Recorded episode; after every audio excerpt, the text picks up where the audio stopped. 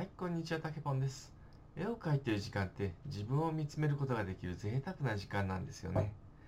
その感覚を多くの人に感じてほしいっていうことで、絵の描き方、コツなんかを YouTube やブログで日々情報発信をしてます。で今回は目の前のことを丁寧にやってみようっていうお話をしたいと思います。皆さん、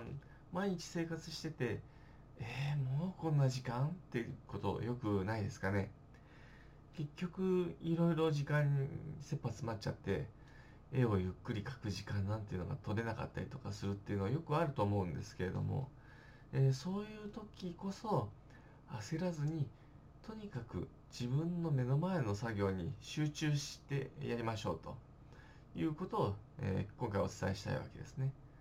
で例えばこれが会社とかだと途中で電話入っちゃったりとか同僚に話しかけられたりとかするんですけどでそういう時って途中で途切れると再スタートの時にえーとこれどこまでやってたんだっけ？って結局思い出すのに時間かかったりだとかして本当に無駄な時間が生まれるんですよね。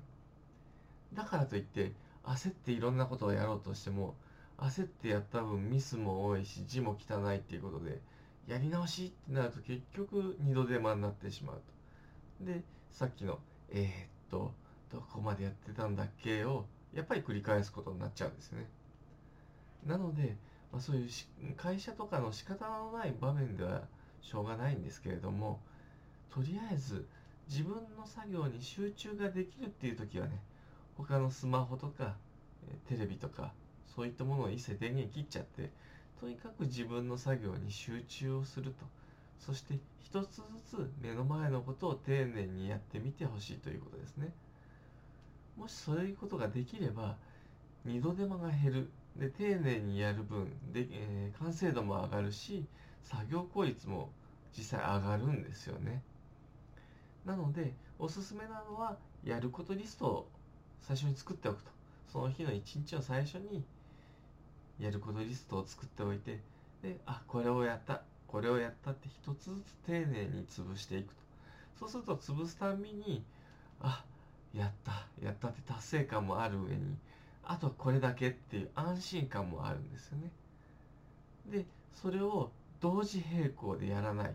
一つずつ順番に消していくっていうのを一度試してみてほしいです。そうすることできっと最終的にはあこんなに今日はやれたっていう日が出てくると思うんででそうなってくるとあ一つずつやるっていうのは悪くないんだなっていうことが実感できるようになってくると思います。というわけで今日は目の前のことを丁寧にやってみようっていうお話をさせていただきました。こんな感じでね今後も音声発信の方を続けていきたいと思いますんで応援の方よろしくお願いします。たけぽんでした。またね。